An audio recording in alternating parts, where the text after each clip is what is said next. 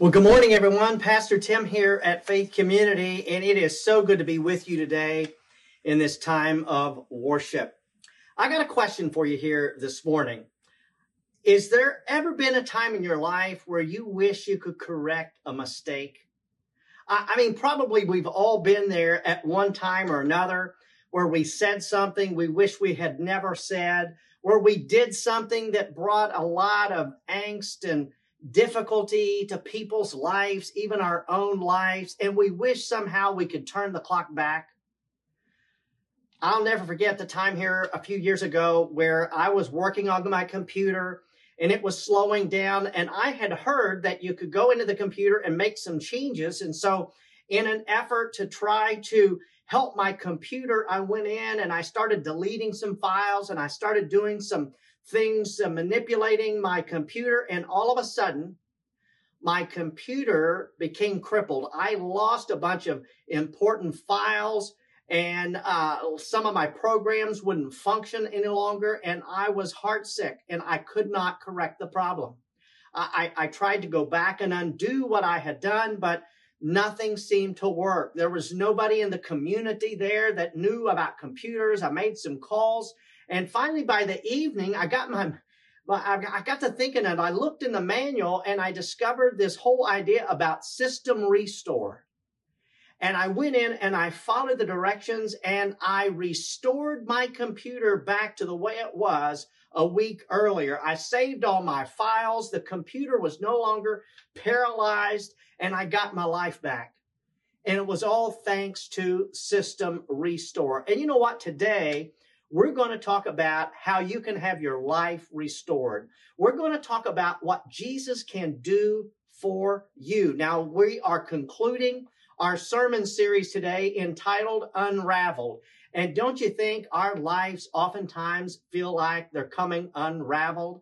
I mean, all of our plans now during this pandemic have kind of gone out the door. All of the things that we've been looking for, uh, you know, plans and other things that we were intending to do now have all crumbled. But even without the pandemic, in life sometimes it just feels like we're crippled.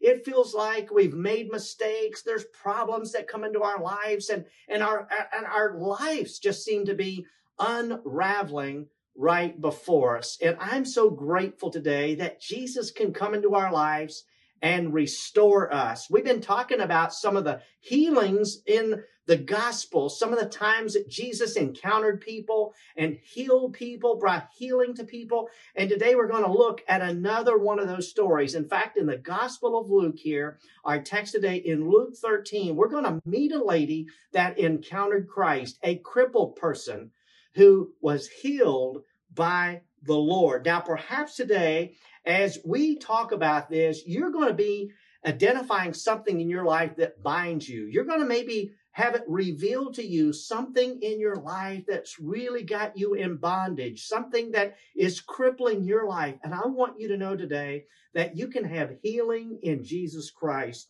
Now, we all have problems. And in fact, when I think about problems, I often think about the guy one time that was really having a lot of trouble in life.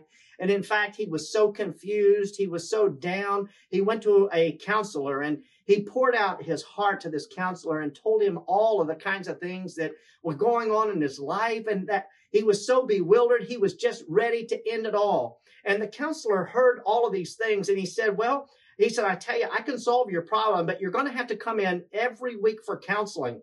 And you really need this for the next two to three years. And it'll cost about $400 a week, but I can solve your problem. And there was a brief pause. And the man said, Well, you've solved your problem. Now, how about solving my problem? When I think about problems today, I don't apologize for these problems of damaged emotions, because that's what we're going to talk about here some today. Healing for damaged emotions. Uh, I often think about that great priest, the guy that started AA, Sam Shoemaker. And I think he's surely right. He said everybody has a problem, is a problem, or has to deal with a problem. Now, Psalmist David in the Old Testament recognized this, I think, particularly in the Psalm that we often turn to, Psalm 23. In Psalm 23 and verse 3, Psalmist David said, He restores my soul. And aren't you grateful for that? And this is good news because we all need our soul restored. We get hurt. Life is tough. We get beat up. We go through discouragement and despair. We have depression. Then there's fatigue and failure, frustrations, and all the fears that we have. There's so many hidden hurts. Uh, there are emotional wounds that we carry and scars that we have, all kinds of emotional uh, garbage. And some of these damaged emotions really cripple us in life. Now, let me give you a couple of examples uh, about some of these kinds of emotions that can really immobilize us in life. One is the ghastly perfectionist complex. Do you know this? The ghastly perfectionist complex, that feeling that I never quite can achieve. I, I never do it well enough. I, I can't please anybody. I can't please myself. I can't please God. I can't please anybody. Always feeling inadequate, always feeling guilty, always striving, driven by the tyranny of the oughts. So, well, I ought to be able to do that, and I should be able to do this with perfection, always wanting to do it a little bit better, always climbing, but yet never attaining, never really achieving. Remember the story a few years ago of a pastor that I knew about who was doing a good job. He, he had a great ministry from all appearances. He, he had a lot of uh, wonderful things going on in his church. There appeared to be some growth and, and wonderful things. People appreciated his ministry. But one day he had a, a, a nervous breakdown, if you will. He just became collapsed uh, from all of life. And in fact, his wife said that he had this built in slave driver that he never could really relax. He, he, he was often overworked and they had tried all kinds of strategies through the years, but he had just worked so long. It had gone on for, for such a length of time and so many years that he just came to the point of pure exhaustion and he just had a complete emotional breakdown. And as that story unfolded, he went to a pastor friend of his who had some unique gifts and, in counseling. He had a, uh, a background in psychology, and he sat down with his friend uh, several times. And it finally it came out that this guy, this pastor, had really had a background where he could not please people, particularly in his formative years. He said that he could never please his parents and that everything he did, he was not able to please his parents. He would do chores at the house and he could never set the table correctly. I mean, he never put the spoons out and the knives out and the forks out and, and the cups. He never was able to set the table. There was always something wrong. Even if he took out the trash, he, he didn't take out the trash right. And then he brought his report cards home. And, and one time he had a lot of B's and C's. And dad looked at the report card and he said, Son, you ought to be able to get all B's. And so the boy, he was not a bright kid, but he said he went and he studied and he, he, he didn't go and play outdoors with the kids in the neighborhood. Instead, he sat at home and he worked and he studied. And, and lo and behold, the next time he had mostly B's on his report card. He was so proud of himself and so excited. He brought his report card in and uh, dad looked at it and said, well, this is B's. Well, if you can get B's, surely you can get A's. And the boy went back to the drawing board. He went back and he started studying more and studying harder. And again, he was not an A student, but he stayed after school several times. He went to the teacher. He worked hard and, and lo and behold, after the six weeks, he got all A's. He was so excited. He came home, showed it to mom and dad, and they looked at it and they said, well, those teachers, they always give A's. Awful, isn't it? And he went on in life and he exchanged one set of parents for 500 parents, and he simply couldn't please them all, and he just collapsed under the weight of it all. This feeling of perfectionism. Sometimes that is a malady that really affects people deeply. Here's another example of a damaged emotion that people have, and that is fear. You know, there are so many phobias that we have in life. We could write an encyclopedia filled with overwhelming fear. Perhaps the greatest fear of them all is the fear of failure. And people sometimes are so afraid of failure, they have a way of handling it. They simply don't get in the game. They simply sit on the sidelines and they say, well, the ball is not round enough and the goalposts are not right and, and the referees are no good and I don't like the rules. You know, I was at a car dealership one time and I was looking for an automobile and I heard two salesmen and they were talking amongst themselves. And one of them said, there's one of those wheel kickers again. And when I got alone with the sales guy that was helping me, I said, well, hey, what's a wheel kicker? And he said, oh, wheel kicker, they're the bane of our existence. They come in here on the lot all the time and they'll walk around the car and they'll kick the tires and they'll say, well, this car's out of line. And they'll turn the engine on. They'll say they hear a sound and nobody else hears a sound, but they never buy anything. They're just afraid to buy anything, afraid to spend the money. And we just call them wheel kickers. Well, you know what? Life is full of wheel kickers, isn't it? People who are absolutely crippled by fear, even to the point that they can't execute. They can't move forward in life. And you know what? When we have these kinds of crippling conditions in our life, whether it's bitterness that we're grappling with, whether it's some type of other vengeful spirit, some anger hidden in our life, you know what? We need healing. And I got to tell you, God wants to deal with those emotional issues, those spiritual maladies in our life and bring healing to our soul. Now, this lady in Luke's gospel here that Jesus encountered had a spirit of infirmity. And the first thing I want you to notice about this text here is the torment that this lady endured. This seems to have been an extreme case of curvature of the spine. And, the case is made more pathetic by the fact that she had this for some 18 years. Now, I know some people will have a, a knee problem or a, a hip replacement, and it might go on for, for two or three months. But here's a lady that experienced this kind of pain and this kind of chronic ailment for some 18 years. Surely every day was a struggle for her. She was bent over. She was doubled here at the waist. She couldn't look up. She could not by her own power overcome her condition. She lived in a posture of forced humility, always bent over, looking at the dirt, looking at the mice, the vermin, uh, always looking down, never able to look anybody in the eye. And she walked about as if she was searching for a grave. And at times I, I bet she was hoping she could find one. Now, the expression you find here in this text of the spirit of infirmity, it strongly implies here that it was caused by a spiritual issue. This inference is supported, I think, in verse 16, where Jesus says here clearly that Satan has her bound. Now, this was a physical uh, weakness, which in turn arose from a deeper spiritual issue.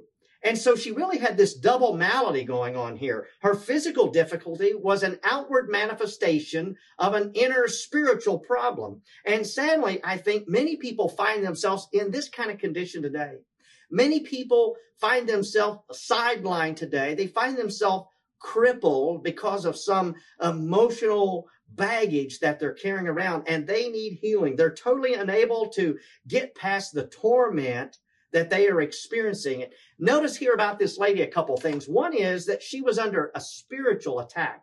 Verse 16 also lets us know that this woman was a Jewish person. She evidently was devout. She was in the synagogue that day. And so she's a believer and yet she's under attack. Jesus, notice here, didn't cast out a demon, but he merely spoke to her condition.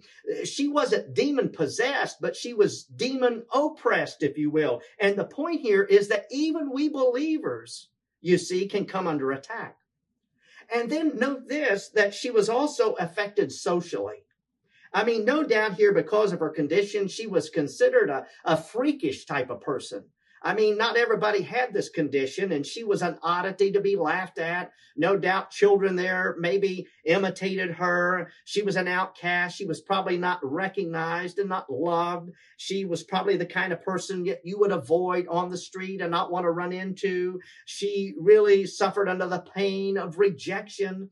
And I know many of you maybe resonate out there with that. Maybe you feel that you have this kind of affliction in your life where you're not feeling received by people. You're not feeling appreciated by people. Uh, to me here, I got to tell you, this is one of the most powerful pictures in all of the New Testament. This is a pure picture here of faith and faithfulness. She has been in this condition for some 18 years, and yet she has been faithful to be in the synagogue. You know, if she has been faithful to go every week to the synagogues, that amounts to thousands of times that she was in church. She has not been healed, and yet she still believes in God. She's still faithful to attend the synagogue, and she prays even though it seems like God isn't going to answer her.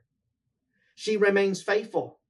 She's bent down in a sense here physically but spiritually, she still has an attitude that is focused upward unto the Lord. And due to her infirmity, it would have been much easier to stay at home. But to her credit, she still continued to seek God. Now, I got to tell you, if I had been crippled like this for some 18 years, I don't know if I would have made it to church every week. And, and this lady comes to the services in spite of the fact that no one would think uh, a second thing about her. In fact, maybe people didn't even acknowledge her. And what a rebuke it is to us today. I mean, every time we have a headache, we run to our medicine cabinets and knock ourselves out on pain pills. And yet, this lady doubled over. She came to worship all the time. And today, we seem to allow the slightest bump in the road to derail us. Here, this lady persisted in her faith even when life didn't go her way because she loved the Lord. And I think she knew the truth that God was worthy of her to worship, whether he had touched her or not.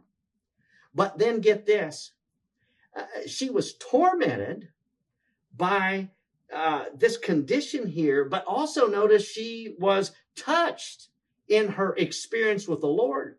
Down here in verses 12 to 17, we discover that this woman wasn't the only one in the synagogue that day because Jesus was there. And the scripture indicates that he was actually teaching that day. And it says in verse 12 that he saw her and he gave her a compassionate word. He saw her there as a lady, as an important human being, not a freak, not an object of mockery. And, and I got to tell you, other people may not see your significance in life, but I got to tell you, Jesus does.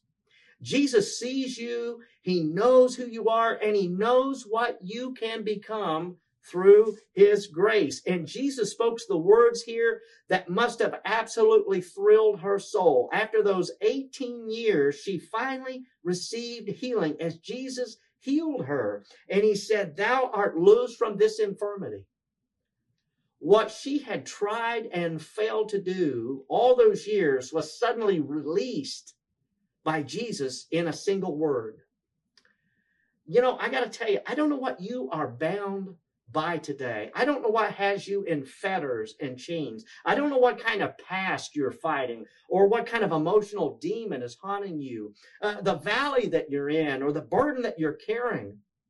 But I do know who does know it. And Jesus here didn't save you to leave you in bondage, but he saved you to free you. Now, the miracle here we find in this text that Jesus performed was perfect, it was public, and it was also simply undeniable. No longer was she forced to shuffle her feet around in town from place to place, never able to look up, never to see the sky, the, the moon and stars at night, or to look in the face of other people. Uh, no longer was she deformed and freakish. No longer would she be the brunt of jokes, an object of ridicule. But here she had been healed. Now, what Jesus did for her, he can do for you.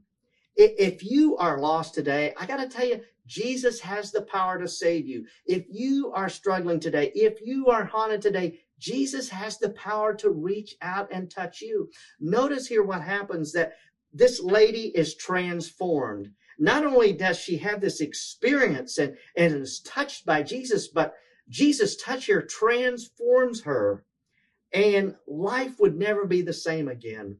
Her condition had been changed forever. She was whole. She could set up straight again. She was free from bondage and it was life changing. You see, Jesus touched her and straightened her life out. And when Jesus heals the heart, it affects the outer person.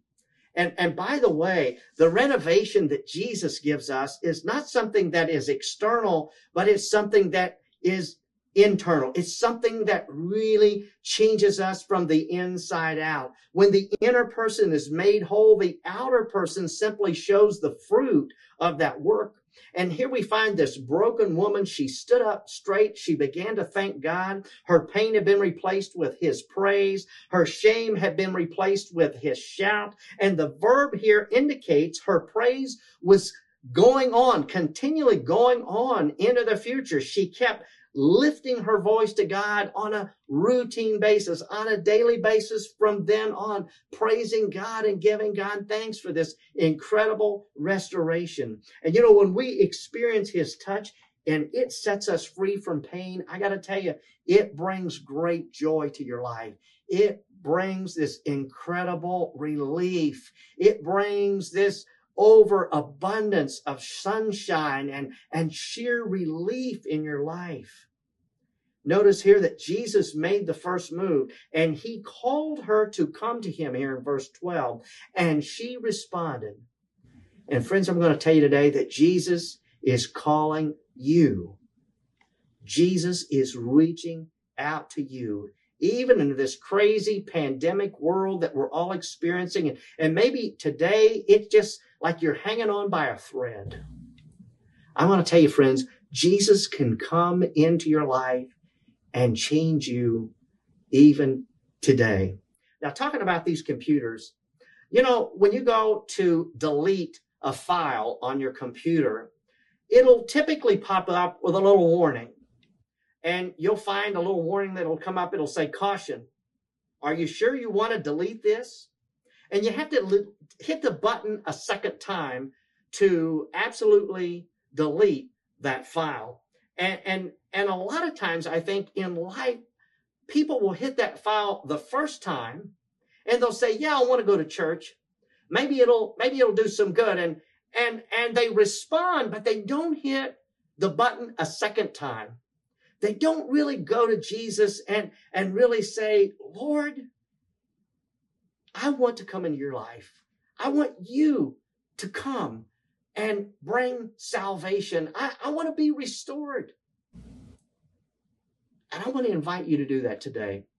We have people standing by that want to pray for you, that want to, to listen to what's going on in your life, and, and they want to really join in a moment of prayer. And I'm, I hope you will call today. And I hope you will, will, will respond to Jesus. I know he wants to change your life. You know, we can restore a lot of things today. We can restore our cars. We can restore our photographs and our paintings. We can restore our buildings and our homes and our bathrooms and our kitchens. But I got to tell you, only God can restore your heart.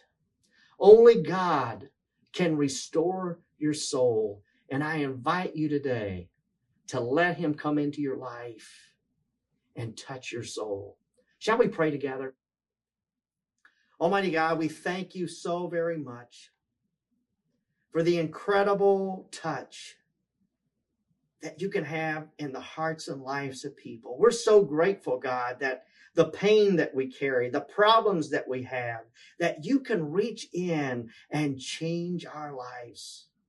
We can know forgiveness today. We can know peace. We can experience joy and know there's a better way. I just pray for those today, oh God, that feel like they're hanging on by a thread. Their lives are, are really challenged today. They're really bearing so many burdens and there's difficulty. And I just pray, God, for those that are here joining in this in this moment of worship, that you, Lord, would reach out and touch them. Lord, that they would surrender to you and accept you as Savior. For we pray and ask this all in the name of Jesus. Amen and amen.